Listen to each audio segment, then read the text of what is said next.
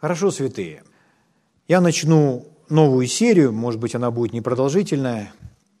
Мы с вами достаточно много говорили о вере, и пойдемте дальше. Я бы хотел поговорить с вами сегодня о видении или о внутренних образах, которые использует Бог и также может использовать дьявол. Это внутренние образы и картины, которые контролируют ваше поведение. Я всем сердцем верю, что мы с вами сможем увидеть и понять, как дьявол обманывает и его представление. А также мы с вами увидим, как Бог расширяет наши границы и пределы. Рушит или разрушает стены и продвигает нас вперед посредством видения этих образов. Слава Богу. Хорошо, с чего мы начнем? Ну, прежде всего, откройте вместе со мной второе послание Коринфянам, 10 главу. Второе послание Коринфянам, 10 глава. Четвертый стих. «Оружие воинствования нашего не плотские, но сильные Богом на разрушение твердынь». Ну, Павел использует картину такую, что мы с вами как воины, как солдаты, и у нас есть оружие. Это оружие, Павел говорит, сильное Богом. То есть это оружие дал нам Бог. Это оружие, которое использует сам Бог. Поэтому это оружие имеет в себе Божью силу. Написано, что оружие нашего воинствования не плотские, но сильные Богом на разрушение твердынь. Нашего воинствования или нашего сражения. Я не думаю, что людям нравится слышать о сражении или битве или о войне, которую им нужно вести. Мы с вами живем сейчас в таком состоянии, и ну, вы в курсе всех новостей, всех событий, которые происходят вокруг Украины, и вся эта политическая ситуация, как много говорят о войне, будет война, не будет война. И это неприятные новости. То есть неприятно на эту тему говорить. То есть любой здравомыслящий человек, он бы не хотел, чтобы была война. Никто не желает быть в войне, жить в войне, если человек здравый. Аминь. Все люди хотят жить в мире и в покое. Но если к вам приходит враг, если кто-либо вторгается на вашу территорию, то вы можете или стать рабом того, кто оккупировал ваш дом, и покориться, подчиниться ему, или ему противостоять или оказать ему сопротивление. Аминь? Ну, последняя война, которая была мировая война, которая началась в 1939 году, в 1945 закончилась. Э, то есть вся Европа и даже другие страны были вовлечены э, в эту, в эту войну. То есть все участвовали в этой войне.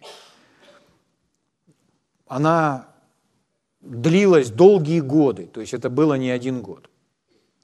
И э, ну, Гитлер сыграл там определенную роль, то есть он пошел и начал отвоевывать территории разные для себя. И э, государства, другие государства, другие страны, они начали противостоять этому, давать отпор – и в то время такие союзники, как ну, на тот период Советский Союз, Англия, Соединенные Штаты, они, они стали союзниками, они заключили договор, что они вместе будут э, противостоять фашизму, они будут уничтожать фашизм. И если бы этого сражения не было, если бы они не приняли это решение, если бы они не, не противостояли этому фашизму, то тогда у человека, одержимого нездоровой страстью власти и создания, и доминирования, и создания новой расы людей, а всех остальных сделать рабами, ему бы удалась его идея. Поэтому мы все понимаем, что правильно – это противостать. Апостол Павел здесь говорит, оружие воинствования нашего не плотские. То есть Павел не говорит про естественную физическую войну. Он говорит про другую войну. Не плотское, то есть не физическое оружие. Он не говорит там про, про мечи, копья или на сегодняшний день там танки, самолеты, пулеметы и так далее. Он не говорит об этом. Он говорит про другое оружие, которое нам доступно, чтобы вести войну, чтобы вести сражение. Оружие воинствования нашего не плотские, но сильные Богом для разрушения твердынь. Или другое слово твердынь – крепостей. То есть то, в те времена города, как правило, окружали стенами. И чтобы разрушить эту стену, чтобы попасть туда, куда вы хотите, то нужно было разбить эту стену. Но это физическая иллюстрация. Я вам рассказал про нынешнюю войну. И мы понимаем, что если кто-либо вторгается на мою территорию, мне ему нужно противостать. У любой войны или у любой какой-либо битвы, какого-либо сражения всегда есть стратегия. Что такое стратегия? Это спланированный, э, спланированные шаги, определенный план, как мы будем вести эту битву, с помощью каких, какого оружия, какое время, как мы там окружим, или там слева-справа пойдем, там, или прямо, или из лесу, или через реку там, и так далее. То есть есть определенный план. Если вы смотрели разные фильмы про естественную какую-то войну или битву, то вы видели, что те люди, которые там руководят этой битвой, то они планируют о том, как выиграть это сражение. Потому что недостаточно просто численностью побеждать. Нужно думать о том, как это делать. Поэтому тот, кто идет в наступление, любой враг, он имеет свою стратегию. И у дьявола, у него тоже есть стратегия. Для того, чтобы эффективно завоевать, овладеть какой-либо территорией, то обычно приходят под покровом ночи, или стараются быть внезапными, стараются быть незаметными. То есть всегда, когда что, что-либо происходит, чего не ожидал противник, у нас это сразу дает нам преимущество. Если вы смотрели фильм «Храброе сердце», там главный герой Вильям Волос, и когда они пришли на одно из сражений, и у них не было столько лошадей, сколько было у другой, у армии противника – и поэтому им нужно было вначале отразить вот эту конницу, которая первая пойдет и начнет рубить просто мечами своими воинов. Поэтому что они сделали? Они приготовили длинные такие копья. То есть копья, которые не метают, а они просто срубили деревья достаточно толстые, заострили их на одном конце, и они их спрятали. Спрятали между своих рядов. И когда конница вся побежала на этот весь строй, не ожидая никакой опасности, они просто стояли и ждали. И э, Вильям Волос им всем говорит, не сейчас, не сейчас стоять, нет, просто стоим, просто стоим. А потом, когда они приблизились достаточно быстро, и уже они не могут остановиться, потому что инерция будет двигать их дальше. Он говорит, сейчас – и они все подняли вот эти вот шест... эти копья заостренные, и лошади просто наткнулись на эти э, огромные копья. То есть э, он из подручных средств из лесу сделал это оружие и проявил определенную смекалку, чтобы была определенная внезапность. Друзья мои, дьявол это прекрасно понимает. Поэтому многие христиане, они даже не распознают – и не различают, что попадаются в ловушку, попадаются в сеть или попадаются в капкан врага. И живут в этом капкане многие годы.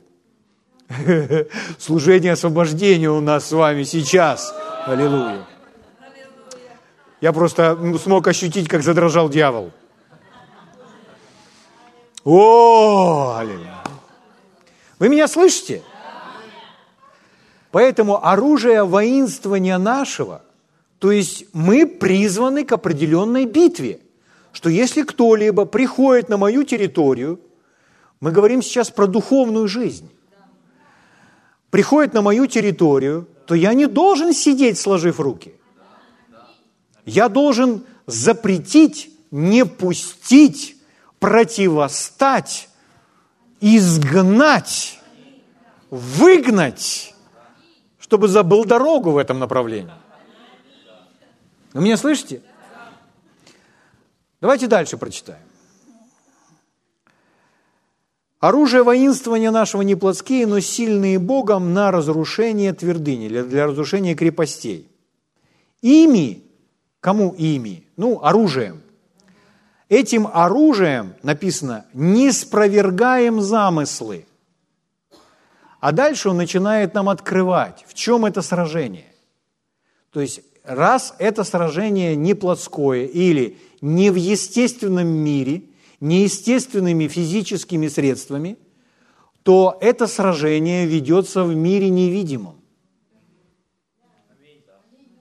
То есть человек может просто сидеть, и у него вот здесь дергается мышца.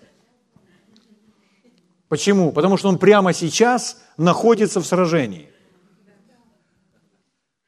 Мы говорим о сражении, которое происходит, которое невидимо для естественных глаз – Сражение, которое происходит внутри, в мире невидимом, то есть в душе, в духе человека.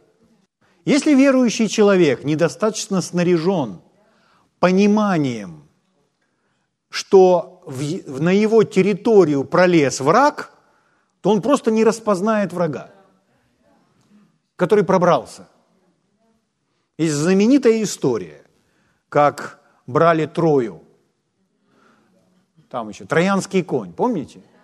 То есть для того, чтобы попасть в защищенный город, который невозможно было никак пробраться, тогда бомб и самолетов не было, и танков еще, то есть было, были другое оружие, то они э, построили конь и подарили этот конь.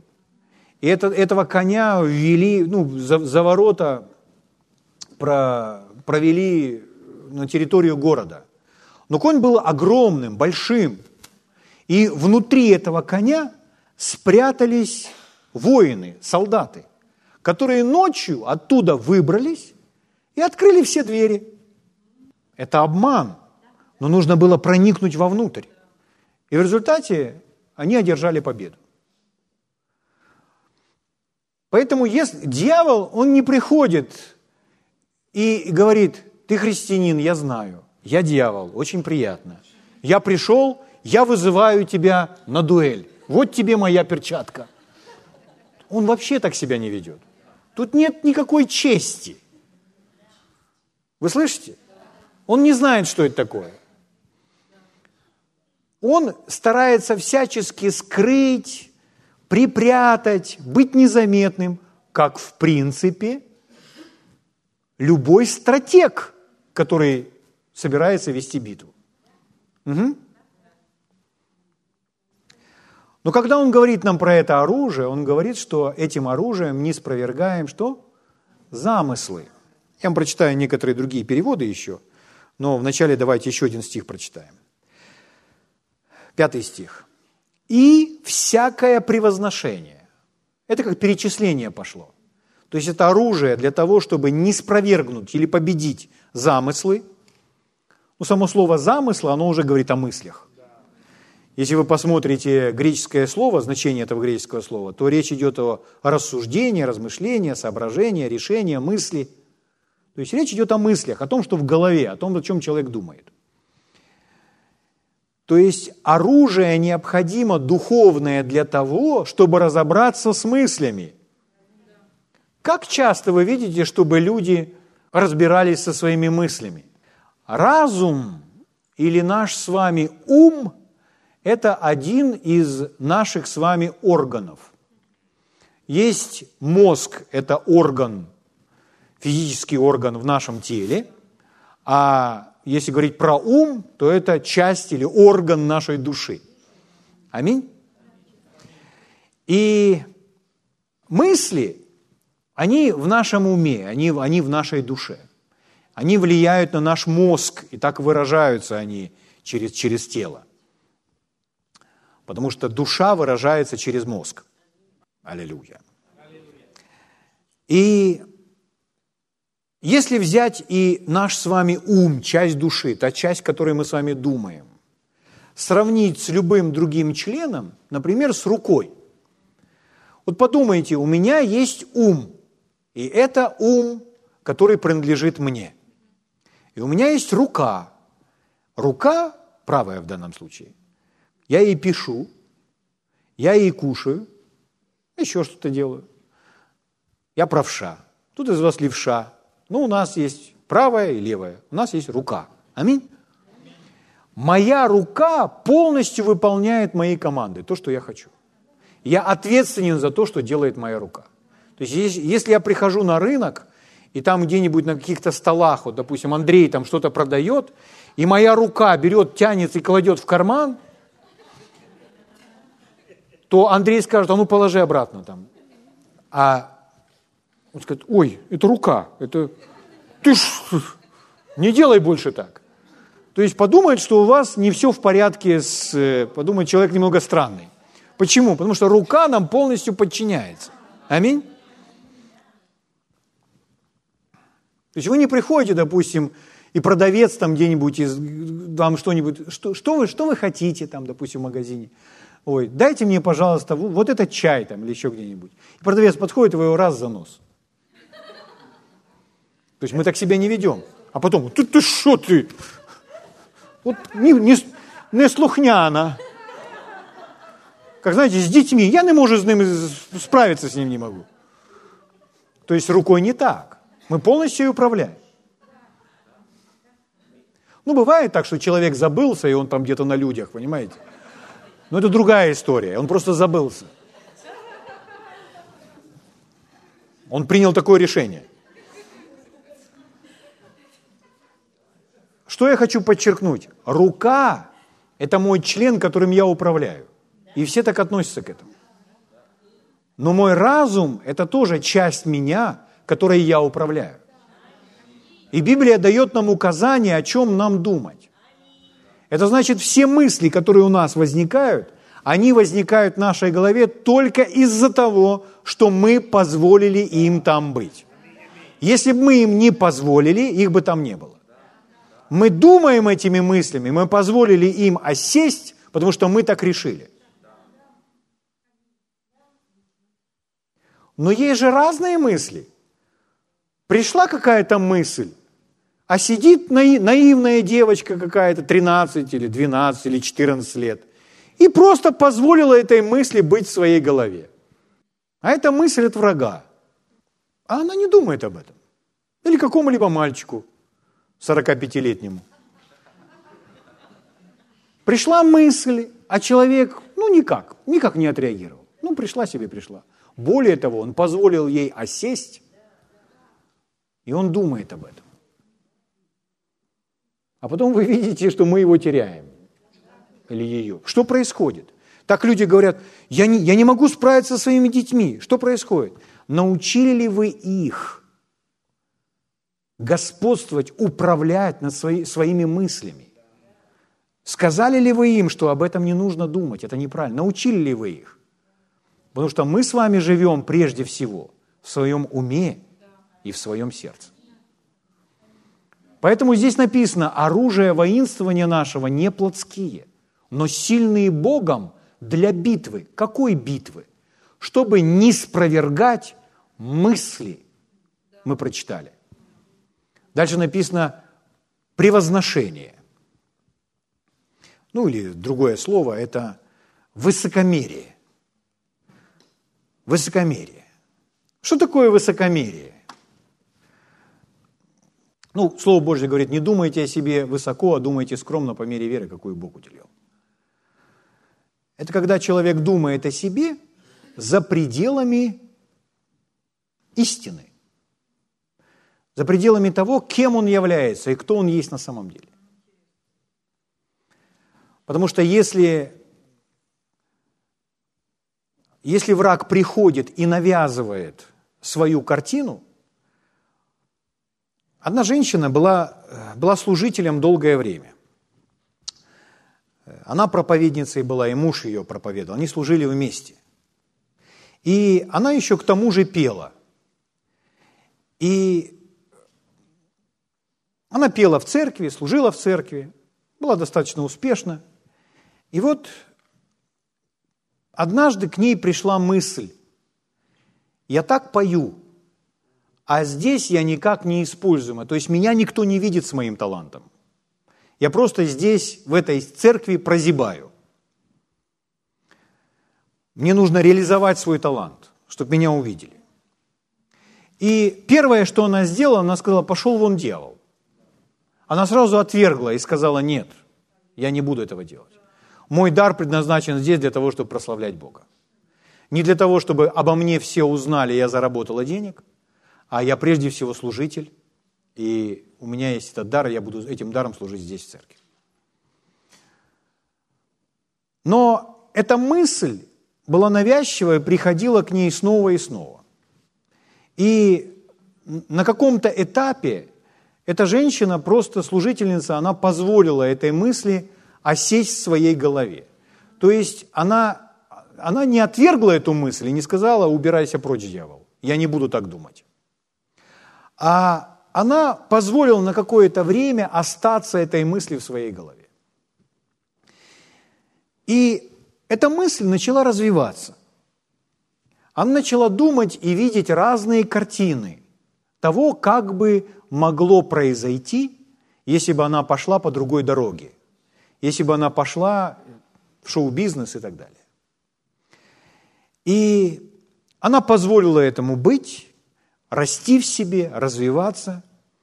И спустя какое-то время она оставляет служение, оставляет своего мужа, она разводится с мужем. И она полностью уходит из служения. И в шоу-бизнесе она никак не состоялась. Но в своих мыслях она не распознала. Вначале она распознала, а потом она уже не могла различать и понимать, что с ней работает дьявол. Она просто пошла за этим голосом, который не голос, а это то, о чем человек думает. И человеку кажется, что это его мысли. Но на самом деле ему кто-то это подбросил. Ему подбросили как пищу, чтобы он начал над этим размышлять. Писание говорит, чтобы мы с вами подняли щит веры, это Божье всеоружие, которым можете угасить все раскаленные стрелы лукавого. Все раскаленные стрелы лукавого. Вы когда-нибудь задумали, что это за стрелы? Что это за стрелы, которые летят? Но это же не естественные какие-то стрелы или пули. Это стрелы, которые летают в духовном мире. Это разные мысли, которые возникают в голове. И этому подвержен каждый человек. И у каждого человека должно быть понимание и знание, что приходит от Бога, а что приходит не от Бога, а от врага, приходит от дьявола. Еще раз. Дьявол имеет стратегию, и он не желает быть обнаружен сразу. Поэтому он всячески прячется, приходит под покровом ночи, не желает быть замеченным. Я прочитаю вам этот, эти же два стиха э, в другом переводе, новый русский перевод. 2 Коринфянам, 10 глава, 4-5 стих. «Мы сражаемся необычным оружием, но оружием Бога, которое способно разрушить самые неприступные духовные твердыни. Мы опровергаем доводы и опрокидываем все надменно воздвигаемое, все надменно воздвигаемые препятствия против познания Бога. Мы берем в плен каждую мысль, чтобы сделать ее послушной Христу.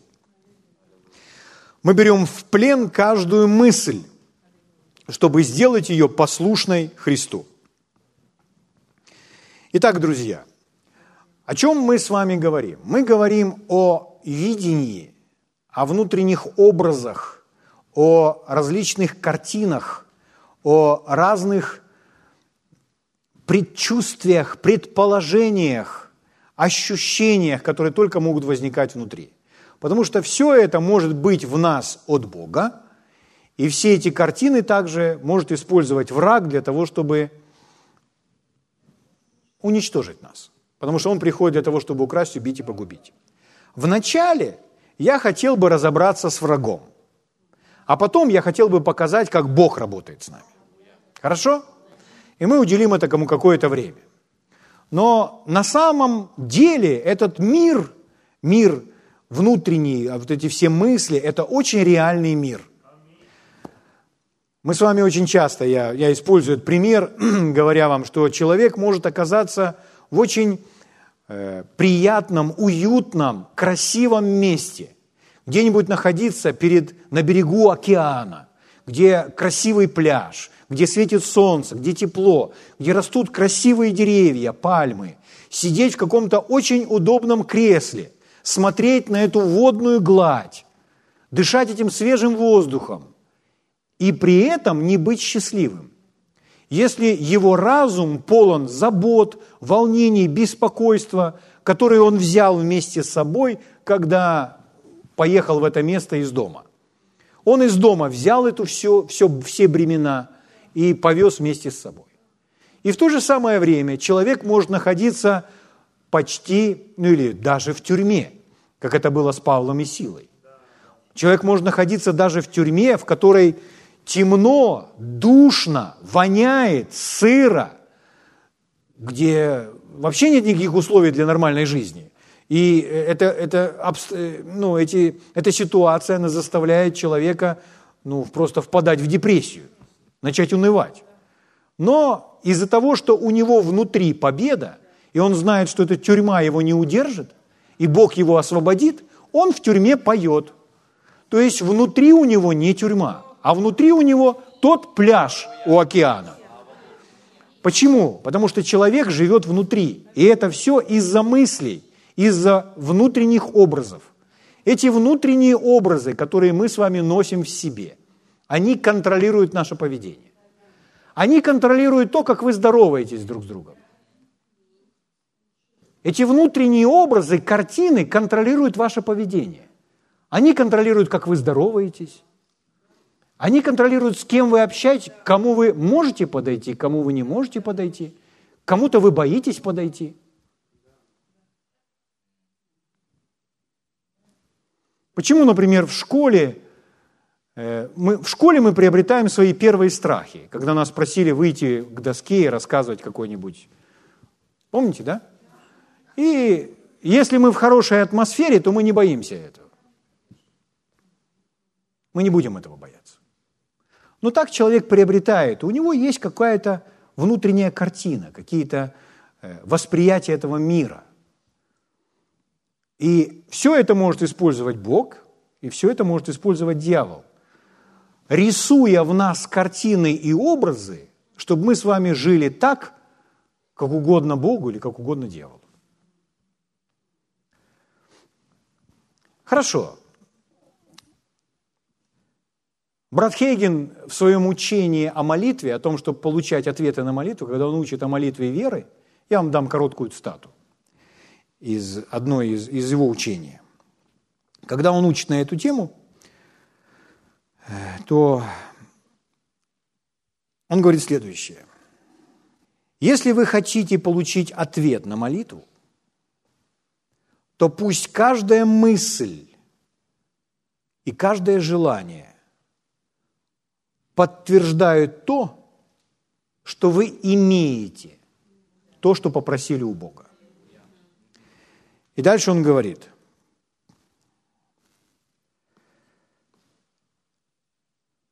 Чтобы получить ответ на свою молитву, вы должны искоренить, искоренить всякий образ, всякое предположение, видение, картину, впечатление, ощущение и все мысли, которые не способствуют вашей вере и которые не утверждают, что вы имеете то, что вы просили.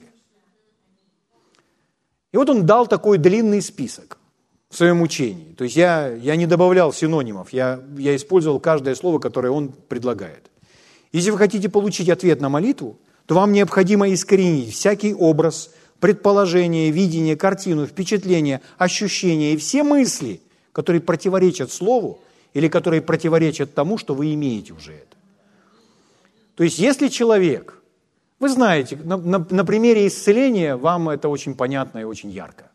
То есть когда мы верим Богу об исцелении или за исцеление для себя, или для, для, своей, кого, для кого-то из своей семьи, то вы знаете, что главная атака, которая будет встречать вас снова и снова, это смотреть на симптомы. Вера, она не от симптомов. Вера, она не приходит от симптомов. Вера, она от Слова Божьего. А симптомы в мире внешнем. Но то, что происходит в нашей голове, там начинается настоящая битва.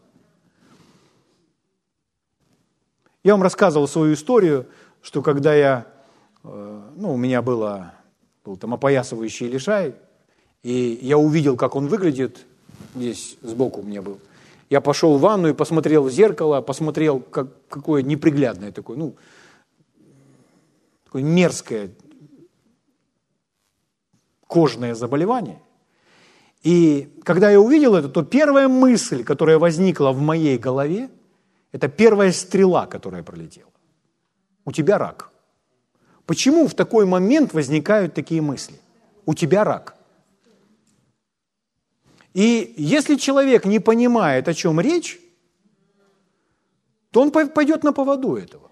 Но это про исцеление. А в других сферах, там ты никому не нужен в этой церкви. Тебя там не хотят видеть. Тебя не любят.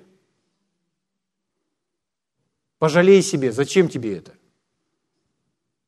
И пошел поток. И люди ничего с этими мыслями не делают. Они просто позволяют им возникать в голове. Когда у меня возникла мысль, у тебя рак, то я возложил руку на это на больное место. Я проклял его, запретил и сказал, что я ранами Иисуса исцелен. Я даже, я даже себе не повторил это, потому что я даже думать на эту тему не хочу. Потому что я знаю, что это дьявол, это, это враг, который начинает атаковать. Я слушал ну, одного автора, который, одна книга, которую это книга об успехе, то есть это, это не христианская книга, но просто об успехе. Там человек, как правильно думать. И он рассказывает историю. Он многие истории там понаходил, понасобирал. И одна история о женщине, которая, э, которая говорила, я думаю, что у меня рак. У меня рак груди. В левой груди у меня рак. Я даже чувствую, как он растет. И она пошла на обследование. Ее обследовали, сказали, у вас нет никакого рака. Она говорит, вы не понимаете, я чувствую, как он растет. Они сделали полное обследование, говорят, у вас этого нет. Вы слышите? Позвольте я еще раз прочитаю то, что сказал брат Хейген. Итак, чтобы получить ответ на молитву, вам нужно искоренить всякий образ, предположение, видение, картину, впечатление, ощущение и все мысли, которые не способствуют вашей вере. Почему? Потому что все это от дьявола. Это не просто так. Это все вдохновлено живой личностью, которая действительно существует, и не нужно недооценивать врага. И если пойти на поводу этих мыслей, то человек уже через 6 часов или через 2 дня будет в таком состоянии, что вы его не узнаете. Так вот, эта женщина, она продолжала так говорить. Я чувствую, что у меня рак, он там развивается. Этот человек говорит, я встретил ее через, через 20 лет. Она, она по-прежнему говорила, у меня рак, и он растет. Но на этот раз у нее был рак. И через некоторое время она умерла. От рака в левой груди. Это дьявол. Это может быть в сфере немощи и болезни. Это может быть в любой другой сфере, в которой он желает атаковать. У него нет силы, у него нет никакой власти над нами, но его инструмент – обман. И он желает прийти, как любой стратег, украдкой, ночью, быть незамеченным, не представляясь, он вообще приходит как ангел света. Один служитель оставил свое служение. Это пастор полной евангельской церкви, полной евангельской церкви, где проповедуется полное Евангелие. Но он не знал, как верой принимать исцеление. Вот можно быть полной евангельской церкви и не знать, как верой принимать исцеление. Бывает так, что я вас учу, учу, учу, учу, учу, учу, учу, учу, а потом, как вопрос кто-то задаст, я почешу затылок и думаю, чему я вас учил? Друзья мои, когда у вас возникают проблемы, не бойтесь, а используйте то, чему вас научили. Если к вам приходят болезни, какие-то невзгоды, не... используйте Слово Божье. Для этого-то мы и учимся, чтобы у нас был инструмент. То есть мы здесь, в этой церкви, не потому, что с нами ничего плохого не приключится. Это значит, дьявол, его не должно просто быть на этой планете. Но он будет атаковать, он будет приходить и приносить какую-то бяку. И что вам нужно сделать? Вам нужно использовать то, чему вы научились. А если вы в добрые дни свои не опуздываете языка, если из ваших уст исходит все подряд в добрые дни, то в злой день вы не сможете ему противостать. У вас недостаточно дисциплины. Если вы в добрые дни не бодрствуете над своими мыслями, то когда придет давление, как же вы справитесь с этим потоком стрел огненных в разуме? Поэтому существует война за души человека. Я вас не пугаю, у меня послание победоносное. Если у вас возникла вдруг какая-то мысль, ты что, нас пугаешь? Нет, я вам всю правду рассказываю. Так вот, этот служитель полного Евангелия, который верил в Бога и сам проповедовал долгое время, он по состоянию здоровья, его тело пришло в негодность, по состоянию здоровья, он решил уйти со служения и больше не служить, потому что он не знал, как верой принимать исцеление. И просто молясь, находясь в своем состоянии, ну, в болезни, вот человек подавлен, не знает, как верой принять от Бога, он просто обращается к Богу и просит, чтобы Бог ему помог, чтобы Бог его исцелил. Просто обращается к Богу. И к нему приходит светящееся белое существо. Первая мысль, которая у него возникла, это Иисус. И этот кто-то, светящийся, ему говорит очень таким красивым голосом, поставленным, как диктор. Это я добавил нет воли Божьей на то, чтобы ты был исцелен. И существо исчезло. И он всем ходил и говорил, Иисус мне сказал, что воли Божьей на мое исцеление нет. Служитель полного Евангелия.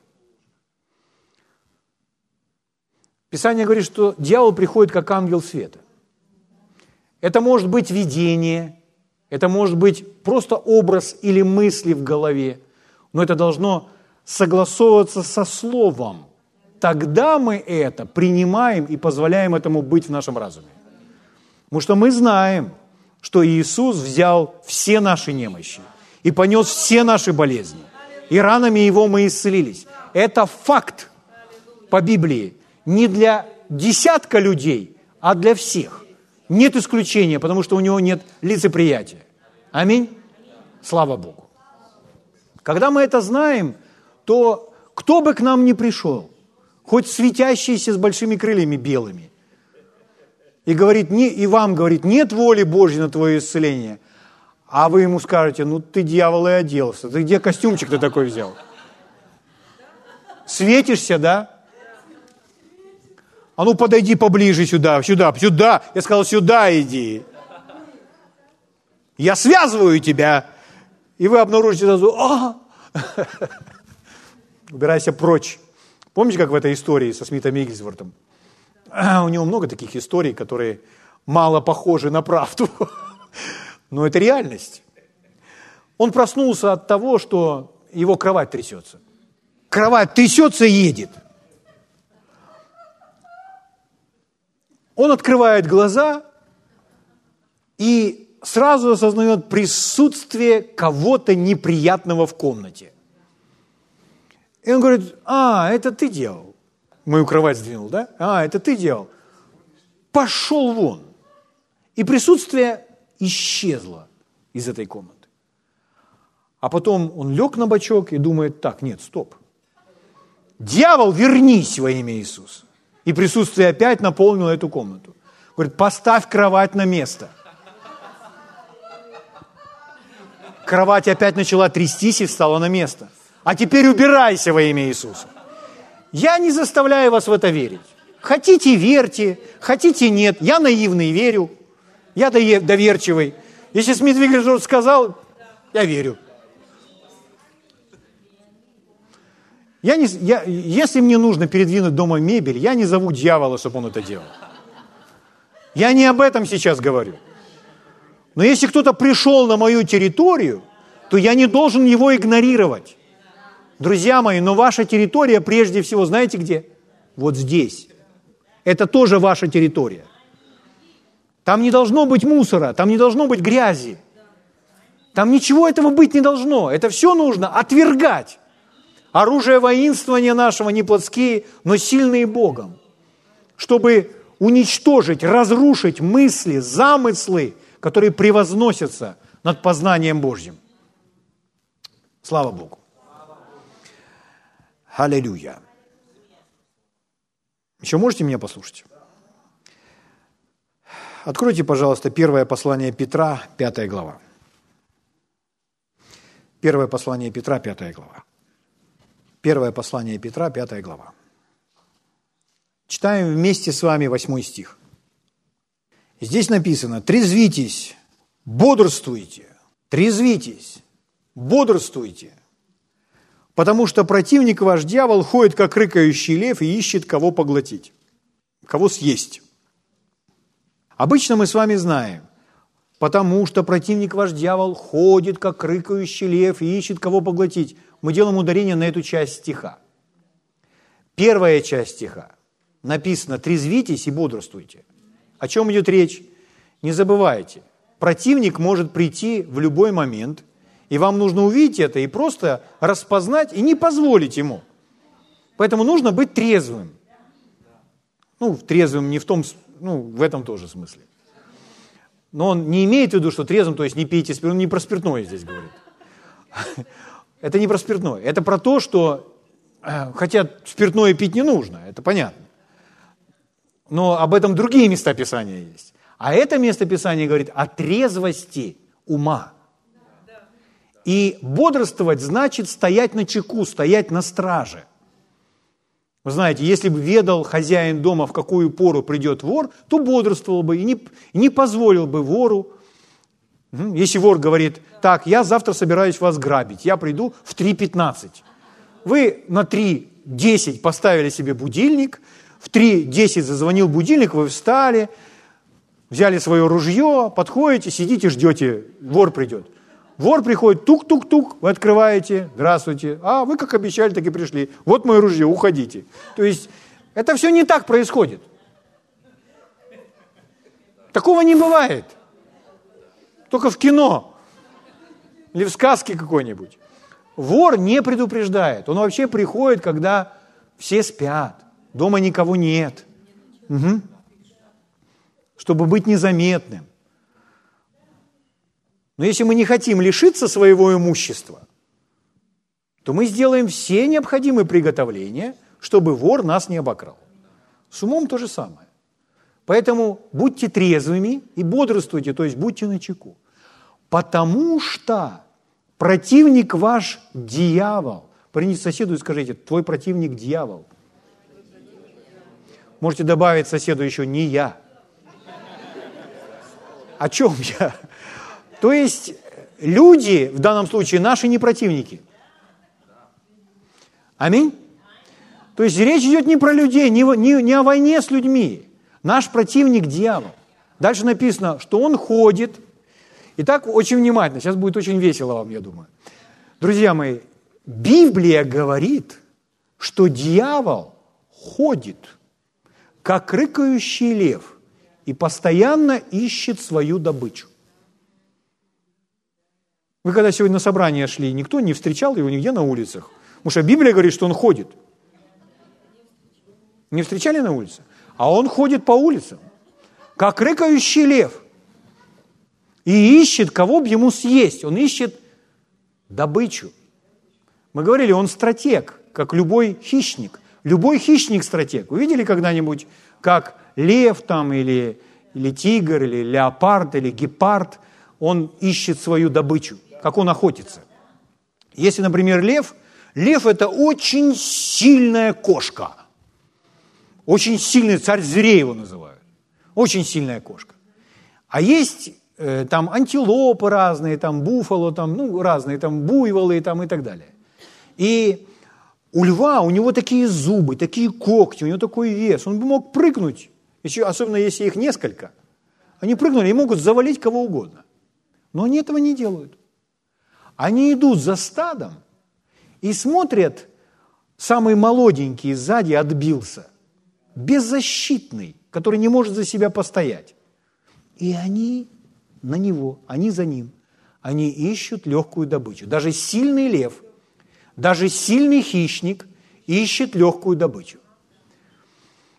Я думаю, увидели видео, когда, допустим, нападали на какого-нибудь там, а потом эти буйволы все вместе разворачивались, и они прогоняли этого хищника. Это очень наглядный пример. Молитвы друг за друга. Слава Богу. Не добивать, а помочь. Освободить от этих уз. Бедный дьявол. И так он ходит по улицам и ищет кого, кого бы ему съесть. Что это значит? Это значит, он ищет легкую добычу. Тех, которые сидят Одна мысль пролетела, другая мысль пролетела, а ей все равно. Предоставляет свой разум в аренду, по-другому не назовешь. И вот в голове уже такие мысли, или, я не знаю про что, или, или на соседку, или на соседа, или на правительство, или на свата, или на брата, или на мужа, или на здоровье, или еще на что-нибудь, ну, разные мысли.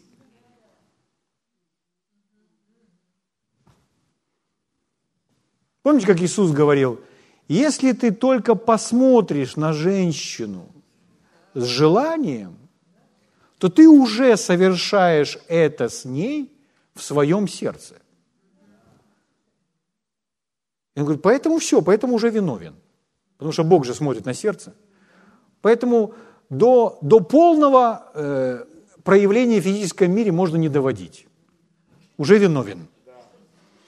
Потому что внутри. Это то, что использует враг. Враг навязывает это. У него есть инструмент, называется порнография. Чтобы что делать? Чтобы залезть в разум. Чтобы залезть в разум, и у человека были там свои образы, свои картины.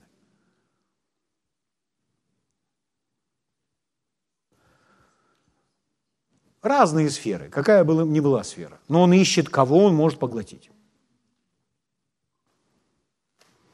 Когда брат Хейген принял свое исцеление и лежал там в своей постели, в смысле, принял исцеление, он уже вышел, позавтракал и ну, лежал, потом садился на диван, то он услышал, у него было такое впечатление, что голос звучит в его голове.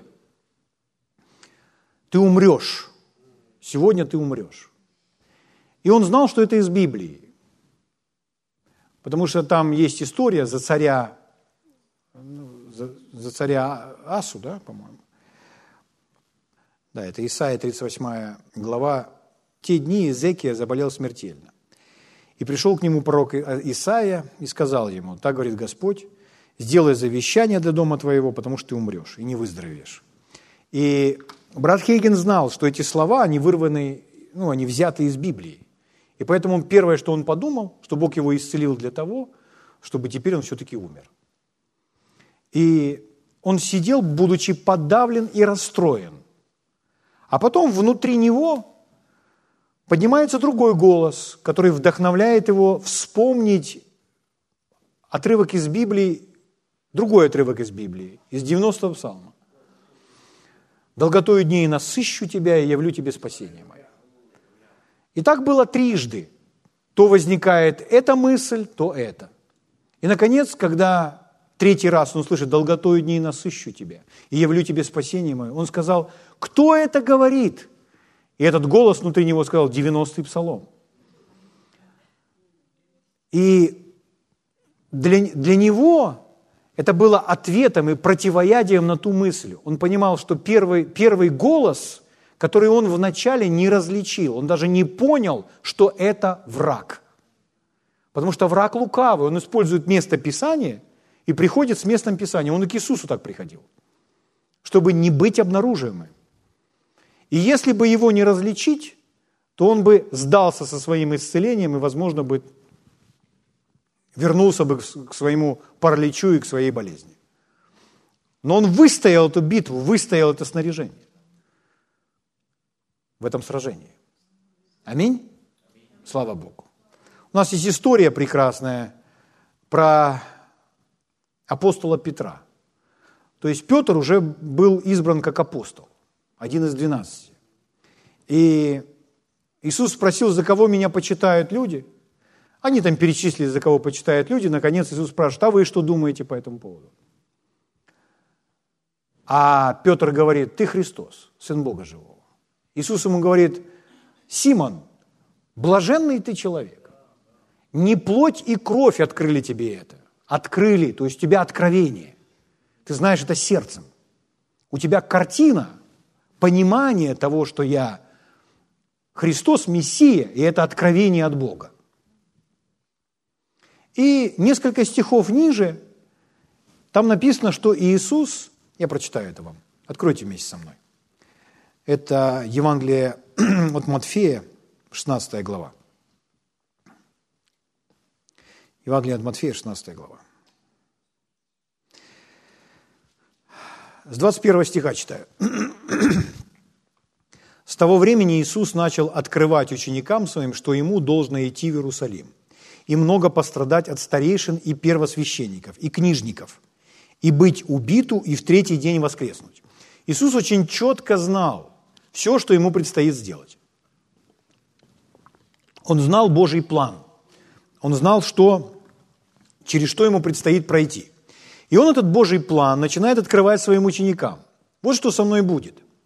Мне нужно будет пострадать, и меня даже убьют, но я воскресну в третий день. Когда он говорит «воскресну в третий день», я думаю, что они услышали все, кроме «воскресну». То есть мне придется пострадать, я буду убит. Но не переживайте, ребята, я воскресну.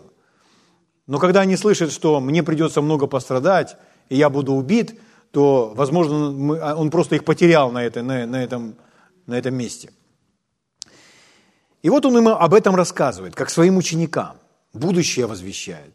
План Божий открывает. Смотрите, что дальше написано, следующий стих – отозвав его, то есть Петр говорит, Иисус, иди сюда. Отозвав его, то есть ему наедине начал это говорить. Почему? Ну, только что ж Иисус поощрил Петра. У тебя, ты откровение от Отца получаешь. Потому что как все ученики стояли и думали, я лучше не буду говорить, сейчас опять что-то не то скажу. А Петр говорит, ты Христос, Сын Бога Живого. И Петр за смелость получил приз. Аминь. И вот он говорит, отозвав его, Петр начал, смотрите, какое следующее слово, прикословить. То есть перечить тому, что сказал Иисус. То, что не согласовывается со Словом, с Божьим планом. Начал прикословить ему и говорит, а теперь смотрите, какой голос. Будь милостив к себе. Ой, ты себя совсем не жалеешь. Повторяйте вместе со мной, никогда Никогда, никогда, никогда. Никогда, никогда, никогда. Не жалей себя. Это золотое правило. Нам не нужно себя жалеть. Это вообще неправильная эмоция, неправильное отношение к себе. Это ловушка. Это капкан.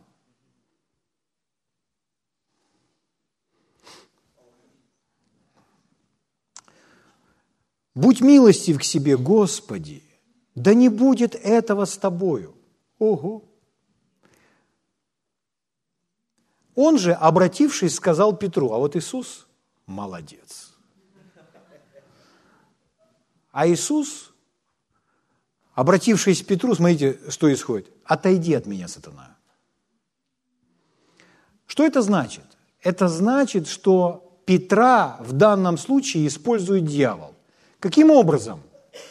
Что дьявол дал ему какие-то указания. Петр даже не осознает, что он используемый дьяволом, что он подхватил мысли на другой волне, не распознал их и начинает с этими мыслями играть, и еще приходит к Иисусу и начинает его искушать. Только что его использовал Бог, и вдруг сразу же его использует дьявол. Вы скажете, а что такое может быть? Конечно. Но наша с вами задача различать. Ну, давайте я уже дочитаю, а потом дальше пойду, ладно? Потому что дальше идет учение Иисуса. Смотрите, он обращается к Петру и говорит, отойди от меня, сатана, ты мне соблазн, потому что думаешь не о том, что Божье, но что человеческое. Что делаешь? Думаешь. То есть это битва в мыслях. И смотрите, что дальше говорит Иисус, 24 стих. Тогда Иисус сказал ученикам своим, «Если кто хочет идти за Мной, отвергни себя и возьми крест свой и следуй за Мной. Ибо кто хочет душу свою сберечь, тот потеряет ее. А кто потеряет душу свою ради Меня, тот обретет ее». Если вы будете перечитывать себе этот стих каждый день, то вы поймете, о чем он говорит, и вы победите эгоизм. Да? Слава Богу. Аллилуйя. Итак, думаешь не о том, что Божье, а что человеческое. То есть мы с вами сейчас не говорим о каких-то откровениях в духе. Мы просто говорим о мыслях, которые присутствуют в голове каждого человека. Простые мысли, которые имеют разные источники. То есть мысли могут быть вдохновляемы и приходить к нам из духа. Дух наш что-то знает, и мы себе посредством разных мыслей это истолковываем. И мысли могут быть из другого источника, то есть мысли могут быть навязываемые врагом, дьяволом. И поэтому нам нужно следить за тем, что в нашей голове. В послании к филиппийцам, 4 глава, 8 стихе написано о том, что чисто, истинно, справедливо, достославно, добродетель, похвала, о том думайте, о том помышляйте. Это наша ответственность. Нельзя отдавать разум никому в аренду. И точно так же, как мы управляем рукой, не хватаем проходящего прохожего за руку, а мы полностью контролируем, точно так же нужно контролировать свой разум. Очень часто люди в зрелом возрасте, в зрелом возрасте, когда приходит там 60, там 70, они теряют рассудок. Почему? Потому что они просто не управляют разумом. Они предоставляют его в аренду. И я наблюдаю, что ну, даже там среди своих родственников, там, э, когда разговариваешь с человеком, зрелым человеком, который на пенсии, особенно если живет один или живет там с кем-то там, если его жизнь недостаточно загружена какими-то там заботой о внуках, там еще о чем-то, лучше, чтобы он был занят. Вот. Э, и, я замечаю, что этот человек, он находит какие, каких-то ну это как э, борьба с мельницами, то есть находит несуществующих великанов и начинает про них рассказывать, что такая, такая проблема. А я говорю, понимаете, это все не так, это неправда, этого нет. И не просто убедить человека, что этого нет, потому что он об этом думал, потому что он предоставил свой разум. Поэтому разум, он должен быть наполнен правильными вещами. Вот почему важно находиться в правильном окружении, с правильными людьми, читать правильные книги, слушать правильное послание. То есть вы из-за того, что вы находитесь в этой церкви, ваш разум, вы никогда его не лишитесь. Только из-за того, что вы находитесь в этой церкви. Если вы меня будете слушать, вы никогда не лишитесь своего разума. Ну, если захотите, можете, конечно, пойти отдать его кому-то. Но если вы будете слушать, о чем вам говорят, вы будете в старости с ясным умом. Почему? Потому что вы знаете, о чем думать, и не только это. Вы слушаете проповедника. Вы не дьявола слушаете где-то там, а вы слушаете проповедника. Вы знаете голос Божий. Вы знаете, как мир Божий приходит в ваше сердце. А то потом спрашивают, интересно, в церковь ходил, рожденный свыше, на языках молился, рассудок потерял. Что случилось? Потому что он сам предоставил свой разум. Потому что он не бодрствовал и не распознал. Вот так как Петр, просто не понял, что происходит. Как брат Хейген, когда исцелился. Потому что здесь Петр младенец, он еще многого не знает. И брат Хейген был младенцем. Тот пастырь, который был полноевангельский служитель, он уже не был младенцем. Непонятно, почему он не различил, не распознал. Видно, что-то с его учением было не так. Или он слушал, слушал, но не исполнял. И поэтому попал в ту яму. М? Хорошо, позвольте я вам больше про это немножко скажу. Ну, я заложу основания для следующего раза. Я сильно много не буду. О чем мы говорим? Знаете, есть такое выражение – точка зрения. Слышали? Использовали. То есть можно так говорить, моя точка зрения. Какие синонимы для этого слова? Точка зрения. Это мое мнение. Или как я вижу. Вообще у самого выражения точка зрения есть предыстория. То есть оно откуда-то родилось. И точка, э, термин сам, термин, выражение, термин произошел, э, точка зрения, от места, где находится наблюдатель. То есть был наблюдатель, который наблюдал с определенного места. И поэтому это место, куда он был поставлен, наблюдатель, называлось точка зрения. Точка наблюдения, точка зрения. То есть если вы смотрите из этой точки, то вы видите, допустим, там, ну, необходим какой-то объект с одной стороны. Если вы смотрите с другой точки, то вы видите тот же самый объект, но с другой стороны. Да? То есть, если поменять точку зрения, то вы по-другому будете видеть, совсем иначе. Поэтому моя точка зрения – это то, как я вижу. Это мое представление. Чем оно формируется? Оно формируется теми мыслями, которые в вашей голове. Знаете эту историю, когда слепого, вернее, нескольких людей, которые не способны были видеть, то есть у них нет зрения, и их подвели к слону, чтобы познакомить их с слоном. И один взялся за хвост, один взялся за ухо, а другой обнял ногу. И когда их спросили, какой слон, то они все рассказали совершенно разную картину. Кто-то говорит худой и тонкий, кто-то говорит очень толстый и большой, кто-то говорит размашистый, как лоп, ну, там, лопух, да, и так далее. То есть у них у всех было разное. Почему? У них разная точка зрения. Они смотрели с разного места. Можно смотреть на вещи, как на них смотрит дьявол. Поэтому, когда пробивает на жалость, вы не в том месте находитесь и смотрите на, на свою жизнь. Угу. Не бойтесь, когда на вас оказывают давление, положительное давление. Порой вы не выходите из своей лодки или не вылазите из своего оврага и болота из-за своей точки зрения, из-за того, что вы не видите, что вы в болоте, в овраге, и тем более не знаете, что есть совсем другой мир, как та маленькая рыбка, которую поймали, а потом выпустили – и она пришла к своим, к своему, к своему семейству и говорит, а вы знаете, а есть другой мир. Там очень светло. Там невозможно плавать и дышать, но там светло. Это совсем другой мир. И говорят, не рассказывай нам, что существует другой мир. Нет другого. Вот весь мир, который здесь, вот э, он здесь.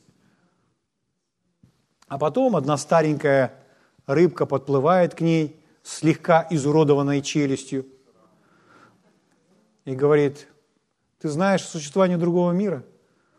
Молчи тихонько. Знай только одно, что если в следующий раз попадешься, ты уже оттуда не вернешься. Но он существует, я тоже там была в молодости. Точка зрения. Порой кого-то нельзя вытащить оттуда, где он находится, из-за того, что он просто так это видит. Из-за того, что так навязывает враг. Из-за того, что враг настолько навязал рабство, что человек не выходит. Я, я объясню вам, я радикальным примером объясню, что я имею в виду. Помните, как Смит Вигельсворт, который подошел к бабушке, Божий одуванчик, которая сидела в инвалидной коляске, и он сказал ей, вставай во имя Иисуса, ранами Иисуса ты исцелена. Она в шапочке, в шляпке там сидит, смотрит на него и хлопает глазами и говорит, и машет головой, что, мол, нет, она не будет вставать. Понимаете, она такая леди, она, она сидит в этом кресле уже давным-давно. Это кресло моют там с порошком, оно чистенькое. Натирают там эти ручки, чтобы они блестели. У нее уже целая есть там мода с ее подругами на, на этом кресле. У нее особые там эти салфеточки вязаные везде лежат на этом кресле. Она уже привыкла к нему. Сюда она ставит сумочку, сюда она кладет там другие вещи. Здесь у нее Библия лежит. Она перемещается в этом кресле. Это уже ее культура, понимаете? Это ее жизнь. И тут вдруг кто-то нарушает ее дискомфорт, говоря, ранами Иисуса ты исцелена. Она привыкла к этому. Она просто не видит по-другому. Еще раз, не бойтесь, когда на вас начинают давить по-хорошему. Это изменит вашу точку зрения. Ваша точка зрения должна постоянно меняться по Слову Божьему. Когда меняется точка зрения, когда меняется ваш взгляд, то вы растете, вы умножаете, вы становитесь богаче внутри. Что сделал Свит Мигельсворт? Понимаете, она не на того нарвалась. И мало таких служителей, мало, мало. Он взял ее и поднял, вот, вот так вот взял и поднял – Какая, какая бы ни была полненькая эта бабушка, он здоровый мужик. Он поднял ее, и она просто висела. Она не хотела становиться на ноги. Она ему сопротивлялась. Он взял ее как мешок, положил на плечо и начал ходить и проповедовать. И ходить кругами по этой аудитории. Ей надоело. Представляете, женщина такая леди, я думаю, шляпка с нее слетела. Он даже ее не поднял, он дальше пошел. Его интересуют другие вещи. И наступил момент, когда ей просто стало не по себе, что ее таскают. И она начала упрямиться ему. И для этого она начала шевелить ногами.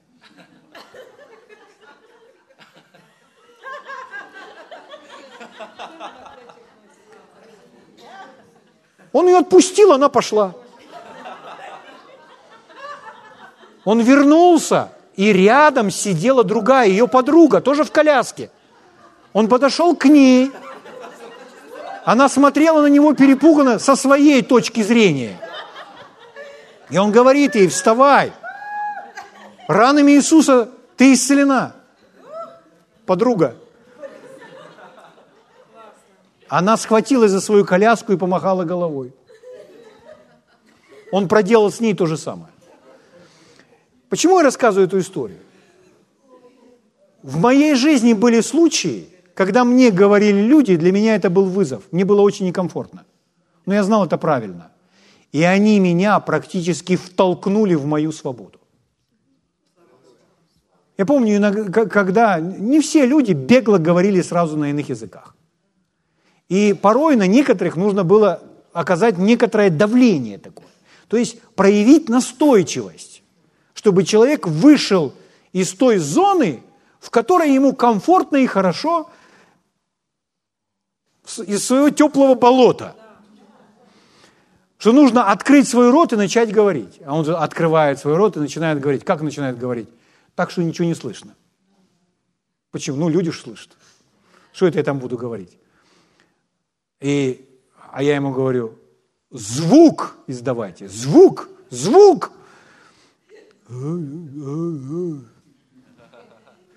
Люди делают первые шаги, И порой, даже если человек не проявляет достаточной веры, это не значит, что у него нет веры. Он просто не принял решение действовать на основании того, во что он верит. Он принимает решение действовать на основании своих страхов. Потому что он зависим от того, что у него в голове, от своей точки зрения, от своего мышления. И тут ему дьявол из, пуль, из пулемета строчит. Ты не можешь ты говорить на этих странных языках. Как ты будешь говорить то, чего не знаешь? Сейчас ругаться, как начнешь. У людей возникают разные мысли. Порой они мне рассказывали, я удивлялся вообще. О чем может подумать человек в этот момент? Но если вы его в очередной раз побудите, подтолкнете, да иди ты по этой воде, иди, иди, иди, иди, сказал, то он идет. Слава Богу. Я думал про это.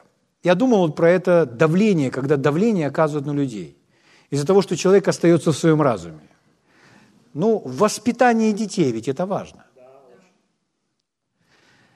Я подумал о лидерстве. У меня, у меня э, ну, о, о людях, которые являются лидерами. У меня есть разные примеры о том, как ведут себя лидеры. Я у них учусь. Я подумал об этой части лидерства, когда человек, когда лидер начинает оказывать давление. Ну, благочестивое давление, ну, не такое давление, ну, как Смит Вигельсворт. Ну, это максимум уже. И я думаю, вы слышали историю, если не смотрели фильм, посмотрите про Гарри Табман. Это женщина, которая жила в XIX веке. Она была рабыней, она была черной. Она была низкого роста. И она, пони... она узнала о том, что есть на севере другие штаты, где рабство не существует, она может быть свободной. Поэтому она сбежала. Когда она сбежала, увидела, что есть свободный мир, она возвращалась снова и снова и помогала сбежать своим родственникам, друзьям и многим-многим другим рабам. Для того, это было э, смертельная опасность всегда преследовала ее, когда она ходила по тем лесам. Постоянно. Но она все равно шла и делала это. Ее называли Моисей. Кличка у нее такая была, прозвище. И однажды, когда один из рабов, он просто, ну, он, они сбежали, и он прошел там небольшой участок пути, нужно было идти дальше. Там возникли определенные трудности. И он сказал, он испугался. Он испугался и сказал, нет, я не пойду. Я не пойду, я лучше вернусь, чтобы не погибнуть. Я вернусь в рабство, только попрошу прощения, только чтобы не погибнуть. Она достала пистолет, приставила к нему колбу и сказала, значит так, ты или пойдешь с нами, или я тебя застрелю здесь прямо сейчас. Потому что если ты вернешься, потому что тебя будут пытать, ты расскажешь все. Поэтому ты или идешь с нами на свободу, или умираешь прямо здесь. Он пошел на свободу. Она была убедительной, понимаете? О чем я? Точка зрения, друзья мои. Есть такая проблема. Человек не знает, чего он не знает. Итак, о чем мы будем говорить с вами? Это у меня сегодня предисловие было. Итак, видение, внутренние образы, картины, мысли, которые формируют наше поведение которые контролируют наше поведение. Мы ведем себя таким образом, потому что мы видим себя такими, мы видим других людей такими, потому что мы так смотрим. С этой точки мы наблюдаем за всем миром. И если нам это видение или это представление, или это предположение, или это ощущение, или эту картину навязывает враг, а мы этого не распознаем, то мы в определенном рабстве. Нужно это распознать и увидеть. А порой Бог нам говорит, и Бог показывает нам, что мы можем идти по этой дороге. А мы из-за своих страхов не поднимаемся и не идем. Это тоже должно измениться. Аминь. Слава Богу. Поэтому в следующее время мы уделим несколько служений для того, чтобы разобраться с тем, что у кого из нас внутри. Служение освобождения будет у нас в начале, а потом обогатимся видением от Бога. Слава Богу. Давайте встанем на свои ноги и поблагодарим Господа.